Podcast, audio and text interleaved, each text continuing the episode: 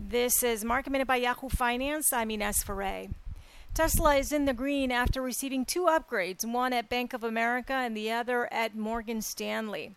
The Vivint Smart Home's price target was increased at JP Morgan to $30, with the analyst saying that the company has a meaningful leadership position with regards to the smart home and home security market at a time when homeowners are making some big investments in their houses. For more market minute news, head to yahoofinance.com.